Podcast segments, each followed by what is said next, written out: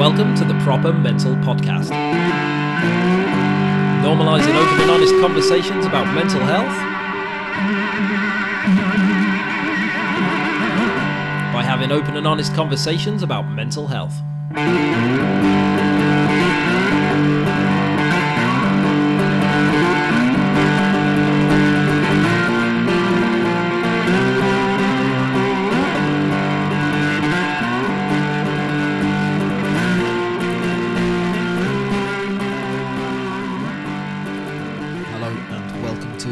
75 of the Proper Mental Podcast. And just before we get into it, I need to let you know that the voting for the Mental Health Blog Awards is still open. It's open till the 3rd of June, and if you're listening to this within that time frame, then it would be awesome if you could go and vote for Proper Mental in the best podcaster category.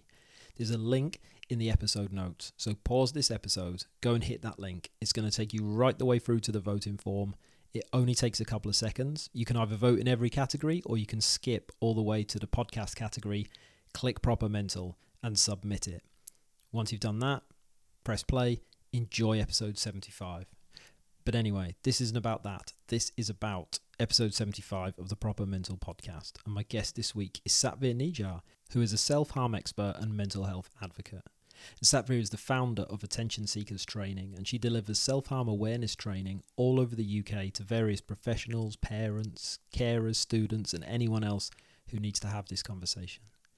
And I was really keen to have the conversation. I think that self harm is is one of those scary terms within the mental health conversation, right? And people don't like don't like saying it. They don't like talking about it. I think people are people struggle to understand it. People are scared of getting things wrong. You know, people are scared of making it worse or acknowledging it. People don't know what to do about it.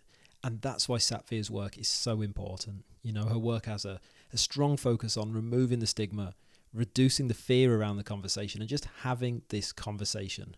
And that's exactly what we do in this episode. We chat all about self harm, what it is, why people do it, and what we can do to help. It's a big topic, it's a big conversation, and it was awesome to chat to Satveer and be kind of guided through the more nuanced aspects. You know, I mentioned at the start that my own knowledge of self harm was quite limited, probably quite misinformed, probably quite stereotypical. So it was awesome to spend some time with Satveer and just kind of break it down and get into it. And I really, really enjoyed. She was wonderful to talk to. And it's one of those another one of those episodes, even though we're talking about some quite quite hard stuff, you know, some quite deep stuff, there's a lot of fun there too, and we had a lot of laughs. You can connect with Satveer on social media, on Twitter at underscore Satveer Nijjar, or on Instagram is at Satveer underscore Nijjar. There's links to that in the notes. There's also links to her website. You can read more about her work and her training. And of course, there's that very special link that's going to allow you to vote for me in the Mental Health Blog Awards. If you want to get hold of me, propermentalpodcast.com, send me an email through the website or catch me on Instagram at Proper Mental Podcast. I'm on all the other socials, but it tends to be Instagram is where I like to spend my time. Other than that, you don't need to know about anything else. This is episode 75 of the Proper Mental Podcast with Satveer Nijjar. Thank you very much for listening. Enjoy.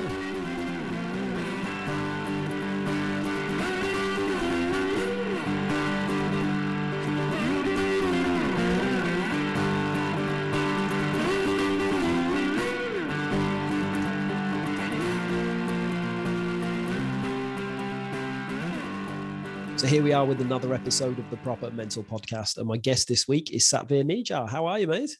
I'm all right, thank you. How are you? I'm good, thank you, mate. I'm really, really good. Yeah, we um we booked this a little while ago. It's come around really quick, mate. It's, um, it has. It snuck up on me. I was like, oh no, it's today. yeah, it seemed like ages when we uh, put it in the diary. But um, thank you so much for joining me, mate. I really, really appreciate your time. Um, it seems like I follow you on social media, and it seems like um you're at a different like venue to to speak and to train um every few days. Are you like super busy at the moment? Put it this way: there's a diesel fuel, a diesel shortage for a reason. Um, it's me. yeah, I'm traveling the country. I've been very fortunate, being back to face-to-face training for a few months now. So up and down the country, delivering my sessions um, in all different settings, predominantly schools, but other organisations and settings too. So I'm very fortunate. Oh well, that just goes to show the um the need for the conversation, right? The the fact that you are so busy and um I was kind of like when I was doing a bit of research for our chat today, it kind of dawned on me how little I know about the topic of self harm. And the things that I do know are probably quite stereotypical, maybe a bit naive. And yeah. I was thinking, you know, is that something that you come across a lot? Is that people think they understand, but really it's they're not, they don't quite know about the nuances and the depth to the conversation. Yeah, I think uh, today, from my experience, everyone, just about everyone, has heard of it, um, but the understanding varies massively from person to person, dependent on their job role, if they're a professional. Um, I do a lot of work with parents and carers for young people. Everyone's heard of it, but their understanding and the stereotypes around it are still quite strong for a lot of people. Um, so that can then lead to sometimes negative responses, you know, after a disclosure of self harm. So it's really about breaking down them stigmas, improving the understanding. So when it there is a disclosure, the response is positive because I think that's one of the big issues. People who, you know, are self harming and when they disclose, often the fear is that the person who they're disclosing to doesn't get it and then shuts them down. And then that person's thinking, it took me so much to open up and I've just been shut right back down again. And then it takes a while again to build that confidence. Yeah. yeah. That's um I suppose there's so many um and I include like self-harm in general in this, but there's a lot of words in the conversation just around mental health and mental illness and well-being. And there's some words that we seem more scared of than others. And I think self-harm is one, suicide's another one. Um, and people are are so scared that they're going to get these conversations wrong that they almost don't want to don't want to have them. But it's the same with the suicide conversation, right? By having that conversation, you're not going to encourage someone; you're going to help them. And I think is um, self harm the same the same sort of deal. Yeah, I, I would totally back that. I was at a conference recently, and someone literally said that as a workplace mental health awareness conference, and someone said why is it do you think that people aren't talking about self-harm as openly? Because they acknowledge that you know more and more conversations are happening and disclosures around things like depression and anxiety. Uh, you know obviously there's always going to be people who are still holding back but it's more common now for someone to go you know i've got depression I suffer from anxiety. Um, whereas self harm and, like you said, suicide are still one of them. You don't really want to be saying you're self harming or you've been suicidal before because it makes the other person awkward. um, and people, like you said, there is that whole fear, especially around suicide. Talking about it leads to it. Um, and if we talk about suicide, it's going to lead. Put, putting ideas in their head is my favorite one. You know, I don't want to put ideas in their head. But yeah. uh, it's okay to talk about other things because no way is that putting ideas in someone's head. But we say the word suicide, that's putting the idea in someone's head. But I think that comes down to lack of confidence, really. And, you know, it's, I don't have the confidence in having this conversation. So this is my reasoning for not having it. And, you know, thankfully, it is an unjustified reason. But that doesn't mean that people should automatically be able to have the conversation. It's about building people's confidence in having that conversation. Yeah, sure. And I suppose like reminding people that I think as human beings, we're all we all I suppose we have to feel like we always have to fix the situation, right? So I've heard people say, um, you know, I don't know if someone talks to me about this stuff, I don't know what to say, I don't know what to do, and it's like, well, you don't have to do anything, you know, yeah, you just have to just just be there, right? Yeah listening is one of the most powerful tools we have. Um, but like you said we are a nation of wanting to fix. Someone tells me something i want to fix it and make it better. Otherwise i feel helpless. I want to be seen to be doing something. And with mental ill health sadly sometimes you may not see the results so to speak but the impact you can have upon someone can be so so positive just by giving them some time asking them how they are. And it's the small things but I think because it's not tangible in a way, people walk away feeling I did nothing, but they could have done everything for that person on that day. Yeah, it just makes that huge difference in the in the moment of someone just feeling feeling seen and feeling safe, right? And I suppose the more we use these words, the more we have these conversations, you know, it just shines a light on them and it makes it more palatable. I used to work for the NHS um, in a cancer hospital.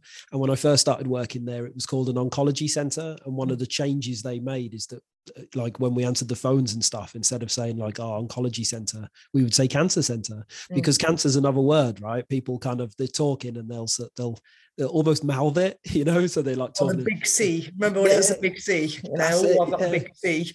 Um, and yeah, people, I think there is this fear. You know, I hear people saying, like with the work that I do, you know, very bespoke here, looking just at self harm, and it's like, oh, you know, are we normalizing the conversation, or we don't want to be normalizing it? But we do want to be normalizing the conversation. That doesn't, normalizing isn't promoting, normalizing isn't encouraging, normalizing is removing stigma. That's what I see normalization of a conversation.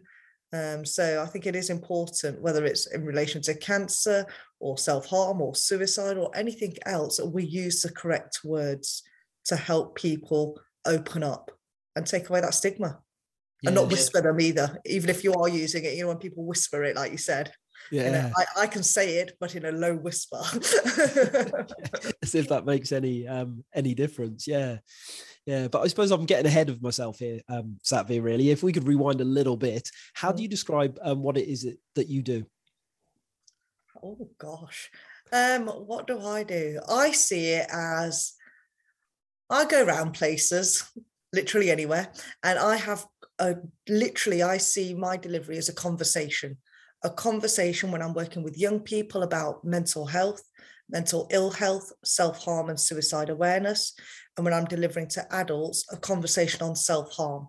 And the aim being to improve understanding, build confidence, remove stigma, with the ultimate goal of improving the response to a disclosure of self harm.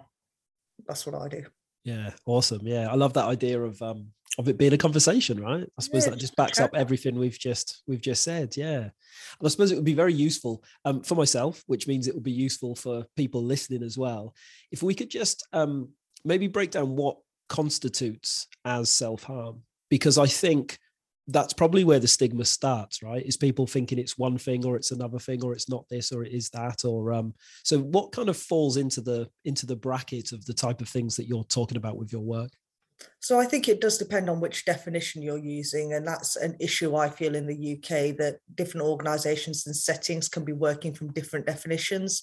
So I always go with the NICE guidelines, National Institute of Clinical Healthcare and Excellence, that looks at self harm as self poisoning or self injury.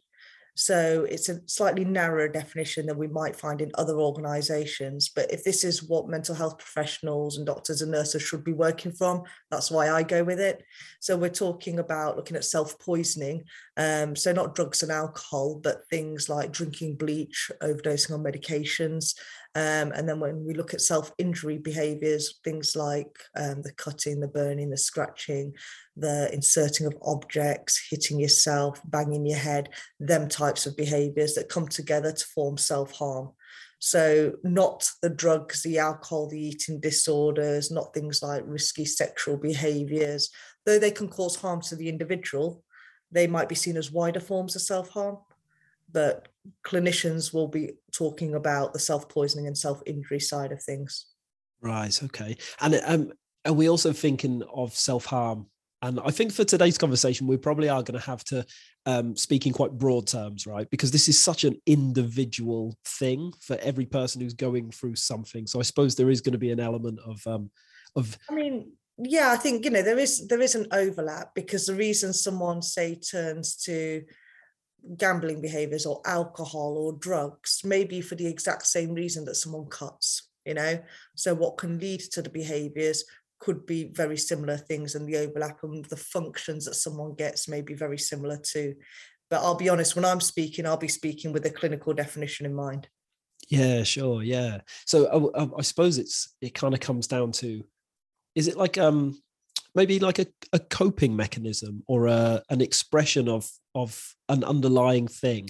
So i was thinking of it in terms of like for instance you look at an eating disorder and eating disorders tend to be like food is a mechanism and an eating disorder is a is a process and it's very rarely about food right? And it's the common misconception that it that it is and that kind of made me think about self-harm as well. Is it more about dealing with something more about trying to process or express something that's like an underlying problem I mean, 100%, you know, uh, there's always going to be, you know, exceptions to the rule. But if we focus on the vast majority, um, you know, self harm is seen as a coping mechanism, you know, for the person in that moment, self harm for them will be serving positive functions. You know, um, as you said, there is that overlap with things like eating disorders. You know, there's a control aspect of it, there's a release aspect of it, there's a distraction aspect of it, there's a self punishment aspect of it. It might be about um, numbing yourself or feeling something, it's about communicating how you're feeling. And that might be to nobody, it could just be to yourself, but it's that communication of this is how crap things are, you know, this is how bad it is. I'm really struggling to manage these emotions. And it's a way of managing the emotions. So in that moment for that person, the vast majority, it is a coping mechanism. Yeah, a way of dealing with something that's that's yeah. under underlying. Self-harm. What I always say is self-harm is a symptom of the underlying distress, not the problem. You know, it is a symptom. And I think sometimes part of the issue is the response to self harm can be solely on the symptom at times, and people forget the distress behind it. And the sole focus becomes on dealing with that symptom, you know, stopping or changing the behavior. And please do not get me wrong. You know, um, we've got to reduce risks to the individual. We've got to make someone as safe as possible. And some people engage in very high risk, medically high risk forms of self harm, you know, with a threat to someone's life. And of course, that should always be the priority. But if you only focus on the behavior, we're going to be missing the point, aren't we? It's about what's behind it. Because if you haven't dealt with the distress, that's going to be simmering. Then they're potentially going to look for another way to deal with the distress. Um, so, yeah, self harm for the vast majority is definitely the symptom of the underlying distress. And it's a way of coping with that distress. Yeah, sure. And do you find when, with your work in schools in particular, that the the way that you're the way that your conversation, the way that your training is responded to is different between like the young people and the parents or the or the teachers. Because I've yeah, sorry. sorry. Um, yeah. Go on.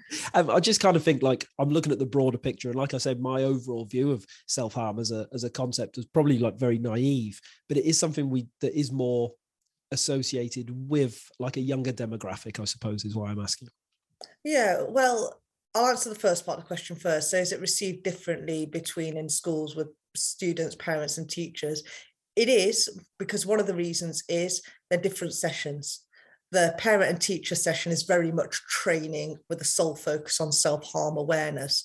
With students i don't know about you but if i had to go to an assembly between the ages of 11 and 18 and i was told it was on self-harm i wouldn't want to go. Um, so you know I, I don't do an assembly on self-harm. I do it on the general mental health. But in the last 10 15 minutes of that conversation of an hour we start talking about suicide and self harm. And for a lot of young people, this is the first time there's been an open conversation on self harm and suicide. And it's a conversation that is about, you know, what does it mean to be suicidal? What does it mean to self harm? How can you help yourself? How can you help somebody else? And then we bring it back to the general mental health. And in my experience, and I've delivered to tens of thousands of students in the last decade, is that firstly, there's no denying it. There can be a lot of disclosures after I've left. Um, and young people disclose to me. And some of these people didn't know about. So it's almost giving them permission to come forward. People get upset in sessions. Again, there's no denying that. But you know, people can get upset in any session because you never know what's going to relate to someone. But they stay through it. I think that's really powerful as well. You know, young people will be like, actually, I want to stay even if they are a little bit upset. Um, but what young people often say is, and I can only speak from my experience and what I've been told is, they find it really useful. They enjoyed the honest conversation. It's very relevant to them. You know, they want more. And the parents and teachers, it's it's lovely because sometimes people don't want to come to the session because of the stigma associated with it, especially as a parent. You know, if you turn up, it means your child's self-harming. Um, but I think over the last few years, especially, there's been a noticeable change that increasing numbers of parents are attending just in case. And more and more young people are supporting friends who are self harming. So to knowledge themselves up and build that confidence and look at a topic. And for those parents who have had a child self harming, it's so lovely because, you know, when someone goes out of their way to drop an email to say, Today I understood my child better, you know, I've gone back and had a conversation um, or parents are going, I had no idea about self harm, but you know, if it happened in my house tomorrow, I feel more confident in responding. the same with teachers, you know, um, I've got that confidence now. And it's nice when you hear from someone eight years ago who was on your training and they're like, I still apply it. So it's really positive. There's always going to be exceptions, you know, but from my experience, positive. Yeah, I just think that's wonderful. Like, but like looking at the young people, I suppose, and so many people will be going through something and maybe using self harm as a way of coping with that thing. And it, it's quite likely that their friends will know about it, right? And I, you mentioned the disclosures there, and you know, a lot of people want to talk about this stuff and they don't know how. And they don't know who to, and they don't yeah, know the they words. Don't know how they don't know who to, and that's why you know I'm really passionate about the work I do in schools. You know, because I want it to be that that student can disclose to any member of staff and that member of staff have the confidence just hold that initial conversation. Because that initial conversation that initial disclosure the way that person gets responded to who's disclosed can be the difference potentially between them continuing to engage in support or shutting down. And you know if we don't have that confidence about the topic we don't have that knowledge there's that fear there you might end up inadvertently saying something that makes that person think no thank you but going back to a point you made earlier, you know, I'm talking about schools now, but self harm happens right across the ages. It can start at any stage in someone's life. And I think it's, you know, so important to remember that because in the media, sometimes it is portrayed as a young person's thing, you know, under 25s or a teenage girl phenomena. And I don't know, if you're a 48 year old man self harming, you might be thinking, oh shit, I can't go to my GP because I'm not a 15 year old girl. You know, if you're a 63 year old woman or man, you feel you can't come forward and seek support. So we need to make sure we're breaking them barriers down because it's absolutely anyone. I don't just deliver in schools. I was laughing because a few months ago I was in a car dealership, you know, delivering there, you know, construction sites. It's everywhere and anywhere, you know, adults are self harming and it's not targeted in workplaces to parents of teenagers. You know, there's so many professionals, whether it's from the police, paramedics, you know, these construction companies or water companies who, after a session, email me and say, Yeah, I could relate to everything you said there. That's me. And these are adults, but they're fearful in disclosing because of that stigma. None of my colleagues know. That really saddens me. Not saying that someone should have to promote it, but I always say the reason for keeping quiet shouldn't be shame. That shouldn't be your reason for holding back. You have the right to privacy. You don't have to share like I do standing on a public platform, but it makes me sad when someone is ashamed of what they've been through.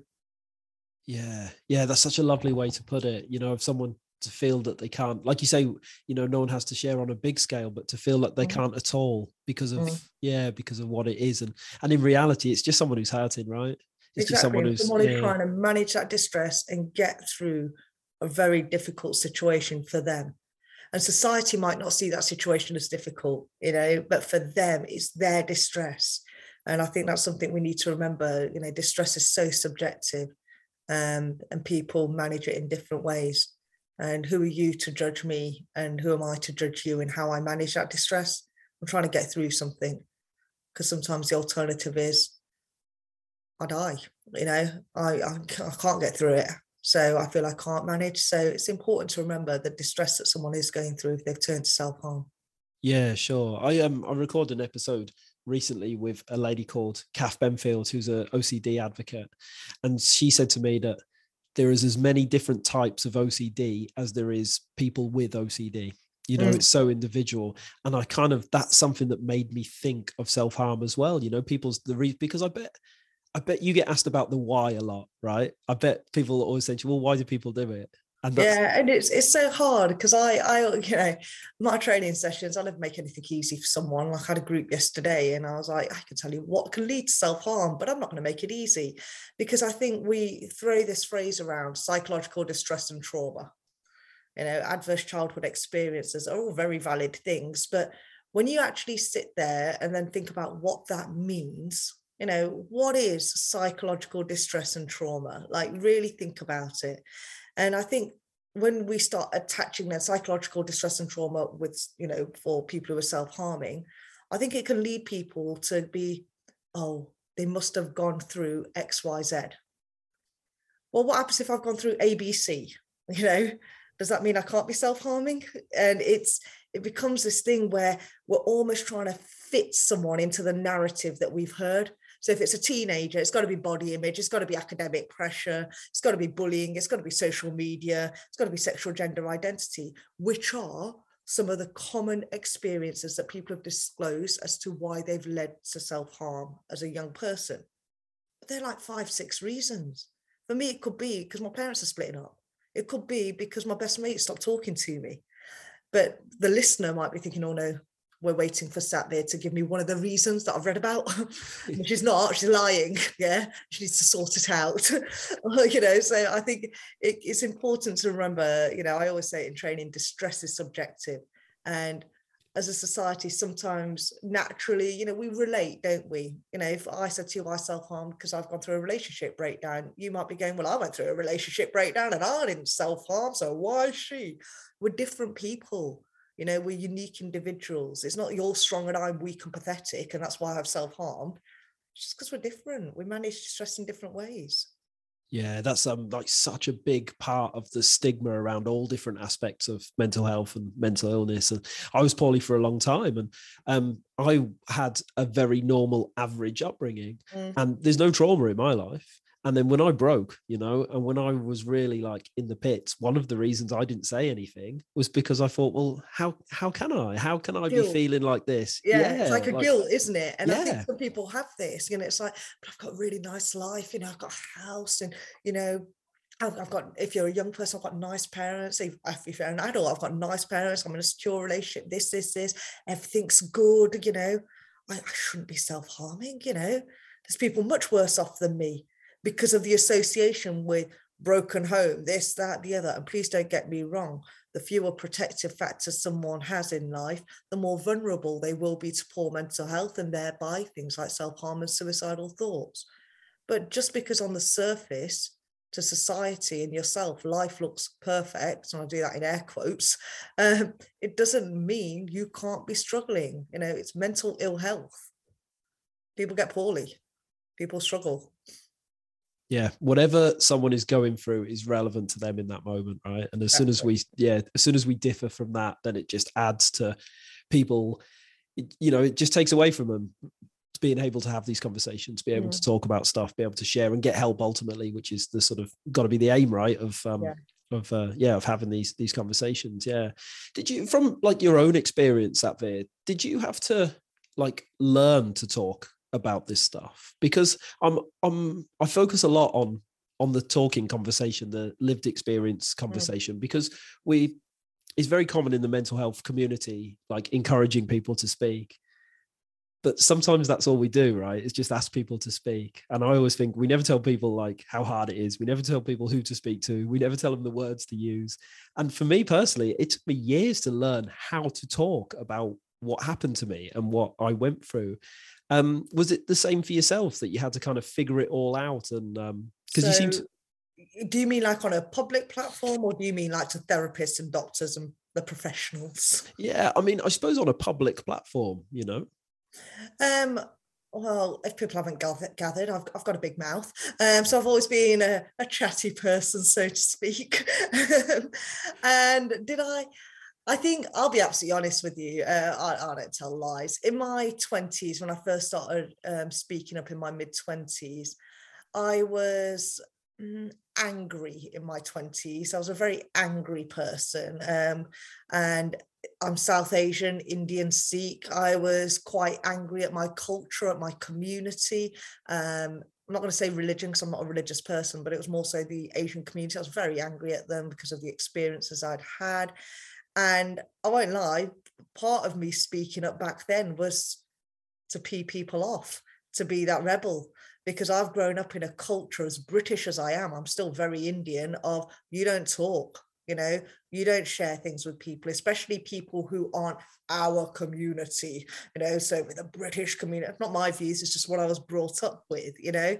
And so I thought, well, screw you, you know, I'm going to share that this goes on. And initially I probably wasn't ready.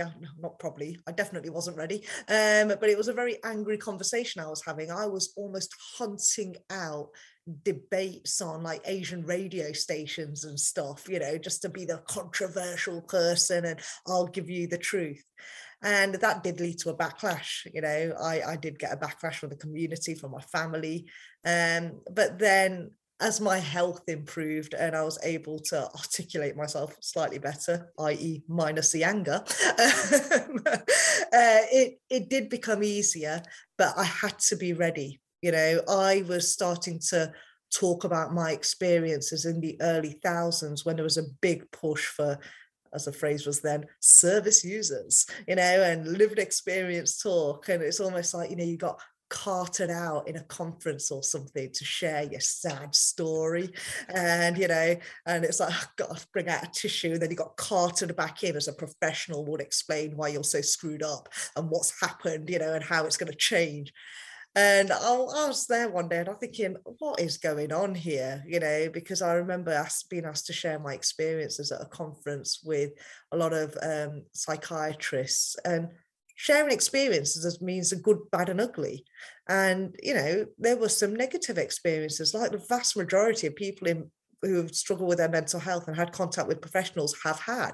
So within that journey, I shared, you know, and this was a bit hard when I got this response from this person, um, you know, this type of professional. And when it was time for questions, one guy in particular, psychiatrist, got very angry. This didn't happen and started shouting at me. And I broke down um, thankfully, I was working for an organisation who had my back 100%, and you know, with that, that's highly inappropriate because they know that wouldn't have happened to a professional. Um, and I think it was very hard back then, but over the years, things have improved massively. Lived experiences embraced much better. We're not just simply carted out. You know, people like me can be seen as sharing my own experience. But what I do in training is entwine that with the academics uh, so people do it in different ways. They either share their personal journey, they deliver training, or they do a combination like I do. And I think it's really powerful. But I think you've got to be ready. If working for an organization, that organization has to be fully supporting you because it, it can be very tough sharing, you know, especially if you're not quite ready or you're having a wobbly day. So yeah, very much so. Do you find you have to kind of with the work that you do now that you have to kind of plan whether it's like breaks or rests or you know just to give yourself a bit of breathing space from being focused on this this deeper stuff all the time? Yeah, no, um, I'm I'm not the you know you're not going to be doing a podcast with sat there on self care. Um, I I unfortunately, thank goodness, my other half has gone out because she'll be like, no, she doesn't. Um, I, I won't lie, I'm not um, brilliant at looking after myself, but in the sense of, you know, give myself time out and rest breaks. And I'm not that person at the moment. Maybe one day I will be. But I think I do, without people realizing it, put things in to protect myself.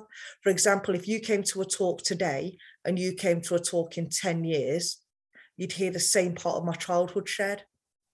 So I think that's what I do. You know, um, I I share the same part because I'm comfortable with it, and this is no disrespect to anybody who ever attends any of my sessions, but it's almost like verbatim regurgitating the same parts, and that for me is a protective side.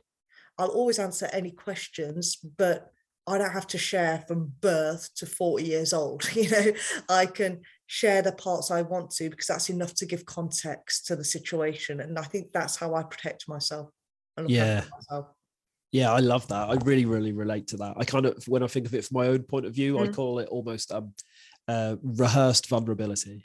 Mm. You know, so yeah, there's bits of me that if I'm podcasting, if I'm on someone else's show and they ask for my story, then there's there's a version, yeah. and I can I can drop in and out of that drop exactly. of a hat. Yeah, yeah, hundred percent. And that doesn't. And again, you know, this doesn't mean any disrespect to any of our listeners and people who engage in our sessions, but it's it's just a way to protect. There's no lies in there. It's nothing. It's just this is a section I'm comfortable with. Like my daughter was very ill, and I didn't really talk about the impact that had on me until three years after she was better. And now I will drop it in every now and again when relevant. But while she was still very poorly in hospital, it wasn't a conversation I was having, except when there was a couple of times it was very appropriate and relatable to the circumstance. But I struggled a lot after that. And that's when I decided this isn't the time, you know, you need to work through this. Yeah, and as well as like protecting yourself, it's also protecting the people that you're speaking to 100%. or that you're training. Because sometimes I think that, you know, like from the podcast point of view, I think, well, why am I doing this? Why am I asking this question? You know, does this serve the people that are listening who ultimately, you know, their experience is what it's all about, right? So it's always thinking like, you know, I get this person on and you know, is this serving anyone if we kind of like like drill down into this certain area and often it's not you know there's nothing worse than like trauma for the sake of trauma or trying mm. to collect sad stories that doesn't help people does it that's um it's a different type of sharing i think yeah i agree yeah, sure. So it's um yeah, it's tricky. I'm just going to check my um my notes here, sat here. Let's see what else um what else I've got. What would you say that your the some of the the biggest barriers are to someone who's um experiencing self harm to getting the help that they need? well, first, anybody experiencing mental ill health at the moment, one of the biggest barriers is a service provision, waiting list timings, you know, so that's going to be right across the board for anybody who's struggling with their mental health, specifically around self harm, um, fear of the consequence of disclosure, regardless of age. If I tell you, and you being a professional, what are the consequences of my disclosure going to be? Am I going to get kicked out of school, college, university? Am I going to lose my job? Are my children going to get taken away from me? You know, as a young person, are my parents going to be angry or my carer? Are they going to shout at me? Are they going to take me out of school? Are they going to stop me going on that trip? Are they just going to cry and make me feel guilty? As an adult, is my you know if i'm in a relationship is my partner going to leave me if i'm not you know how are my friends going to handle this what are people around me going to say especially being an adult because of that added stigma i think fear of the consequences of disclosure are a big one also the simplicity of some responses. Oh come on stop doing that you know. Stop doing it. What are you doing that to yourself for you know go for a walk you know as ideal as that sounds. You know if it was that easy i would have gone for a walk guys you know.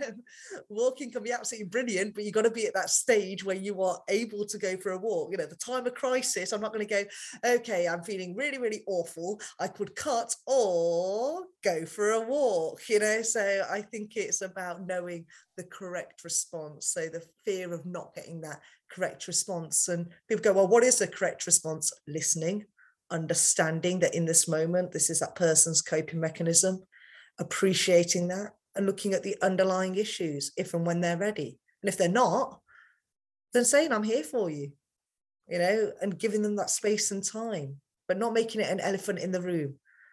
And I think one, I can only speak, you know, well, not oh, just me speaking, but I know other people who have self harm may be able to relate to this. I know one of my fears was that if I tell you I self harm, you're just going to focus on stopping me self harming. And you're going to take away the only coping mechanism I have. And what am I left with? You know, I'll turn to something else. And for example, I did. I turned towards alcohol for a period of time, you know, uh, or I turned to lashing out at people. Not a particularly proud moment of my life, but, you know, in my early 20s, I'd just get into fights and arguments and screaming matches and all sorts of things to get that release you know, and the detrimental consequences of them types of behaviors, I'm sure you can imagine, wasn't great. So I think it's a fear of the response and a fear of disclosure and consequences. I think that's a big one. Yeah, that makes a lot of sense. That makes a, a lot of sense. Yeah. Were you um from your own story, Satveer, were you quite young when you started to um to experience these things? The self-harm? Yeah, yeah. Yeah. So I was about 12 when I started self-harming. Um, and as I always say, you know, we're talking 1994 here because I'm well old, but it was, it was, I didn't even realize my behavior was self harm. You know, I was just doing what I needed to do to help me get to my objective, which for me was university. You know, I'm doing something because I need support in getting there because of the circumstances I found myself in. And as far as I'm concerned, it worked for the next, you know, oh, five, six years. I'm alive, nobody's found out, and it's getting me through. I'm one step closer. So, you know, 12 years, and I didn't know anyone who was self harming. I went to a really middle class school. People didn't talk about this. It's 1994. Nobody was talking about mental health. Uh, it's not on TV. It's, there's no internet, you know, because everyone blames the internet for self harm. Self harm's been around a lot, a lot longer than the internet has, you know. So, uh, you know, for me, starting off at about 12. Wow, yeah. And how did you start to? Because I'm always interested in recovery. I always think that's the part of the the conversation that maybe gets um you know maybe not maybe skipped over a little bit in especially conversations mm-hmm. around lived experience so what were your what were your steps to get in help you mentioned some of the things that you know different behaviors and stuff you were going through in your 20s but how did you go to kind of work through that and start to, to get help with it all i mean i had unofficial kind of support um, from the age of 15 16 in school i.e nice teachers because it was different time back then not the kind of pastoral level support you get now just nice teachers who knew something wasn't quite right and gave me the space just to sit you know or have a chat if i needed to. And when i look back now that's probably really where my support journey began even though i didn't see it then because i started building up trust in adults and professionals because my journeys of abuse you know so i didn't really trust adults and things so having that was really positive official support I had thrown at me from the age of 19 um, after I disclosed self harm to a doctor. And, you know, everything came my way psychiatrists, psychologists, counselors, crisis mental health team, home treatment team, you name it, I had it. But I didn't engage. You know, I was in and out of psych units and things, and I wasn't ready. I, I wasn't. And it was probably about 24 years old as things became more settled in my life that I was then ready to engage. Because you can have all the support thrown at you, but you have to want to engage in that support. But I also think services had their priorities wrong for me. They were too focused on dealing with what I call my daddy issues. Um, and I, I wasn't quite ready to deal with them because I'm homeless. You know, I'm a single mom. I've got no money. I've got no education. I've got no friends. And I think as people other organizations and to them they might be like yeah but i just filled out that housing form for her but that made the difference because i got the housing and then i got on the right benefits and then my daughter's in nursery and as things started settling a little bit more my distress has decreased and also i can start focusing on them daddy issues that i've got and you know the the traumas that i'd gone through as a child but the other issue was i'd gone through traumas as an adult as well after i'd left home so there's a lot to unpick but as some of the cloud, you know, passed, i.e., the housing, the money, the friendships, I was able to do that. So for me, that was about 24 years old.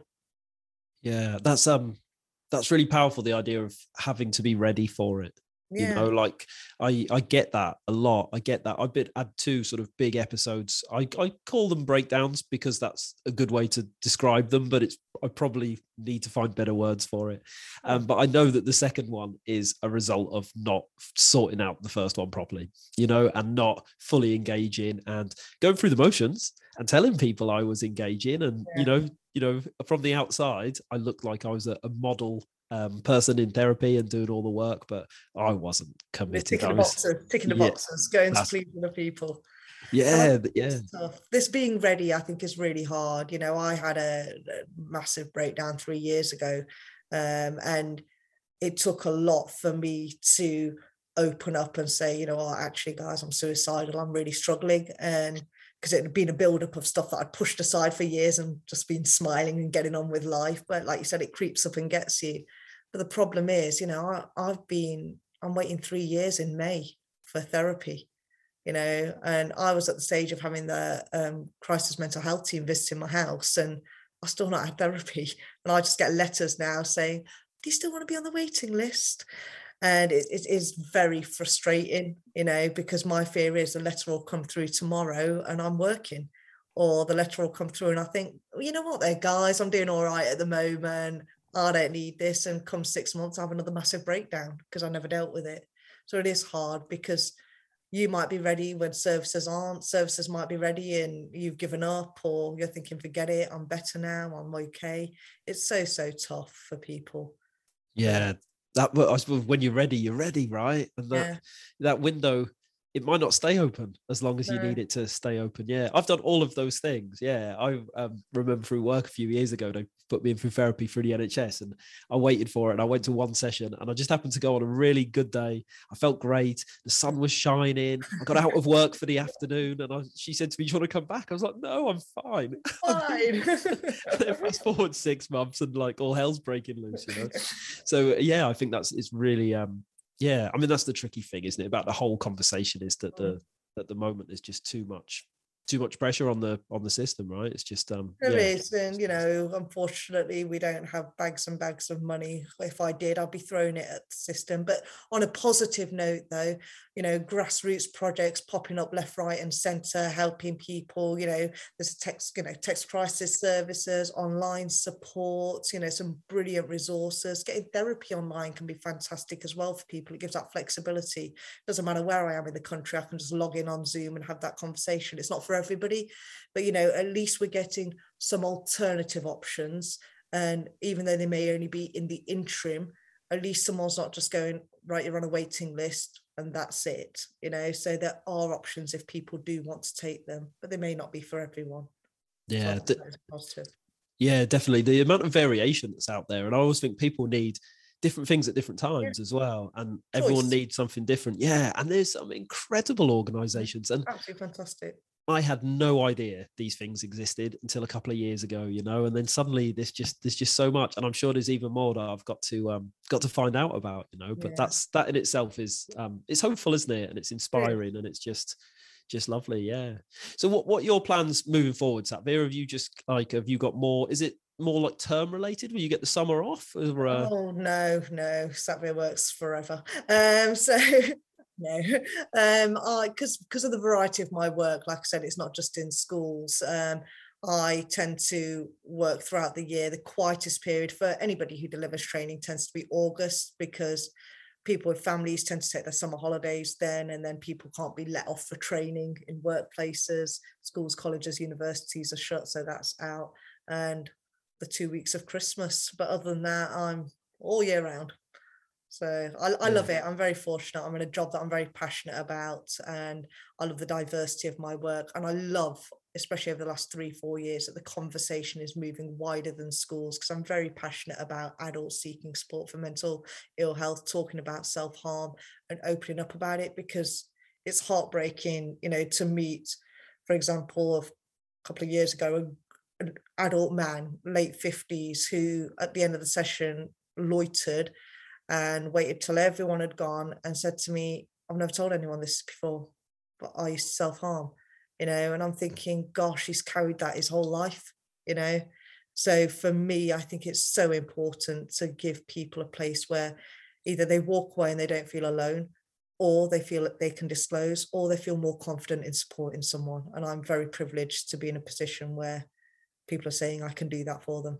Yeah, yeah, that's wonderful. That's really powerful, right? And it's working on, I suppose, all the different levels, like you say, whether someone's experiencing it or they suspect someone they know might be going through it, or they might have to help someone go through it to be able to kind of come at it from all angles. That's like um that's really empowering, I think. Yeah. And your your company is called um attention seekers, right? And yeah. It, and that's um is that another sort of uh, of the stigma element around 100%. Yeah. yeah, you know, I am that I'm that person. It was never going to be called self harm awareness training. Um, it's one of the most common myths I hear. You know, oh, it's just attention seeking, isn't it? Just a cry for help, just a phase. Everything starts with just a. And I thought, oh, for goodness sake. Um, so you know, at the end of the day, you know, when we say the phrase it's just attention seeking, I find it so dismissive, like so dismissive. Uh, so don't worry about it, it's just attention. Someone is seeking attention. You know, if someone's telling you that they're self harming or accidentally on purpose showing you injuries or dropping hints that they could be self harming, it's important to remember the vast majority of people who self harm don't tell anyone. They do it in private. It's a very private act for the majority. Please don't get me wrong. Sometimes people will self harm in front of others, but often at points of crisis, you know, so things are really bad. So if I'm now telling you or showing you or dropping hints about it, I am seeking attention, you know, help me. if you then just go, I can't see it, and turn around, the message that I'm getting is, you don't care. And that's going to add to my internal feelings of, I don't matter. I'm pathetic. I'm shit. I'm a, you know, all these negative thoughts that are commonly associated with people who are in distress. So what do you think I'm going to go and do, Tom? I'm going to go and self harm, yeah, because here you go. You've just proven to me I'm nothing.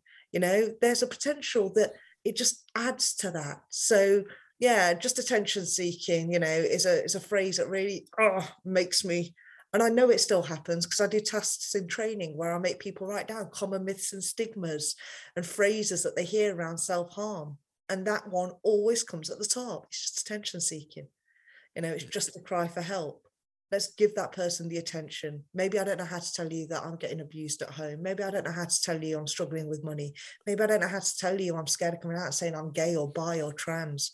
But I do know how to tell you that I've cut myself or overdosed on some tablets. And what I want you to get from that conversation isn't that I cut myself or overdosed on tablets or punched a wall. What I want you to get is I'm in distress because the self harm's a symptom, it's a communication of that distress. Yeah. I, I mean, I just, it, when you look at it out of context, the idea that any form of a cry for help could be like not a positive thing, right? If someone's crying for help, that's huge. That's that's it sounds massive. like an inconvenience. Does it? Oh, it's just a cry for help. Yeah, leave them to it. Yeah. Yes. Yeah. Oh, mate. Yeah. When you put it like that, it's um. Yeah, and it's such a common phrase, right? We've all we've all it heard is. it. Yeah. It's okay to say, you know, I've, I've met people who say, you know, we should say seeking attention. I'm like, no, we should say attention seeking and just change what it means in society. You know, um, there's drop the word just, and actually, it's not a bad thing. You know, yeah. we promote help seeking behaviors. I am asking for help, you know, so let's give it to me. Excuse me. So, in your experience, Satveer, what would be the best way to, if someone like does disclose to you, or if you think that there's someone in your life that might be dealing with self harm at the moment, what would be the the the best way to kind of support them and to and to look after them? Yes, I think it's two different questions. If someone discloses to you that they're self harming, and I'm not here to patronize anyone, but firstly, stay calm. You know, don't be shocked and angry and judgmental. Oh, what are you doing that to yourself for? Don't be so silly. Let's go for a walk. You know, it's about saying, okay, check yourself for a moment. This is a coping strategy. Remember, self harm is a symptom of the underlying distress. Okay. So, firstly, you might say, I can see you struggling right now because that's what you can see. If they've disclosed their self harming, you can see that they're struggling. Yeah. So, you're focusing on the underlying issues best practice would be you know do they need medical attention? Again this depends on their role if it's a friend family member or if you're a professional how you respond to this. But we do need to ascertain does this person need any medical attention? You know that's important. Um just on a side note, anybody who has said that they've overdosed on medications or drank poisonous substances requires urgent medical attention. The same with someone who's, say, swallowed or inserted foreign objects. But other things like cuts and burns, you know, use common sense to respond.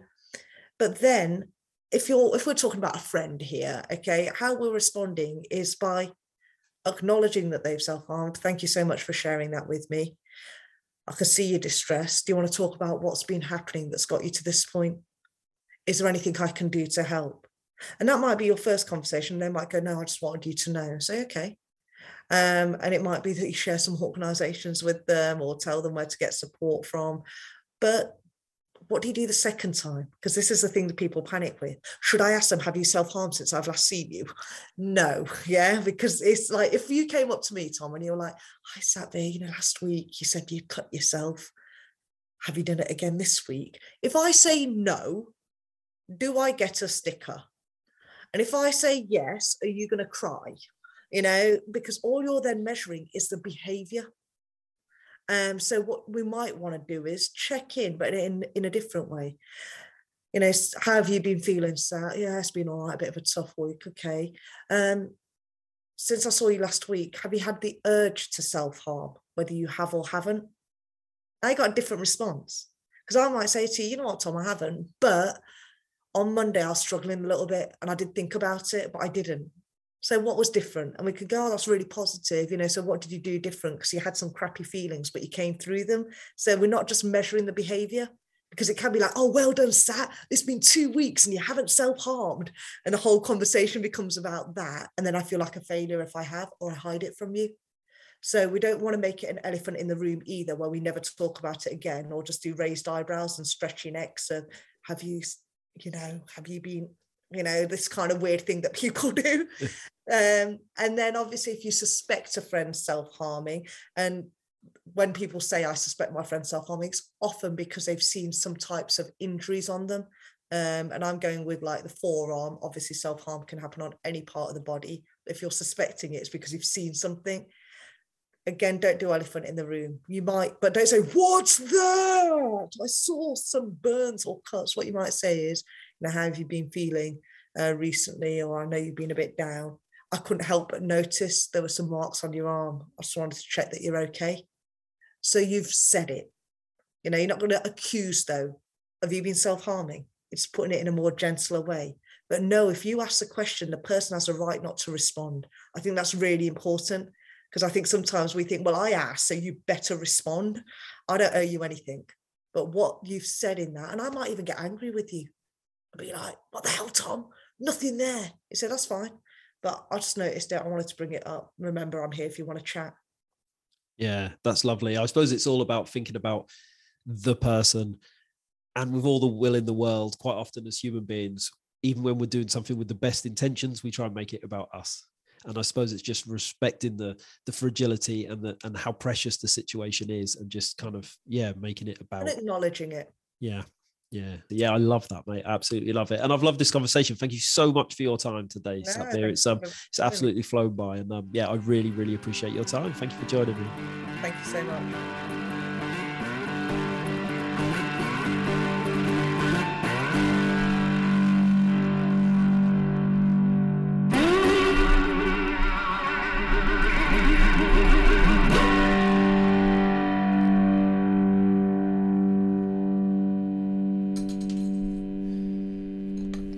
Thank you for listening from the Proper Mental Podcast.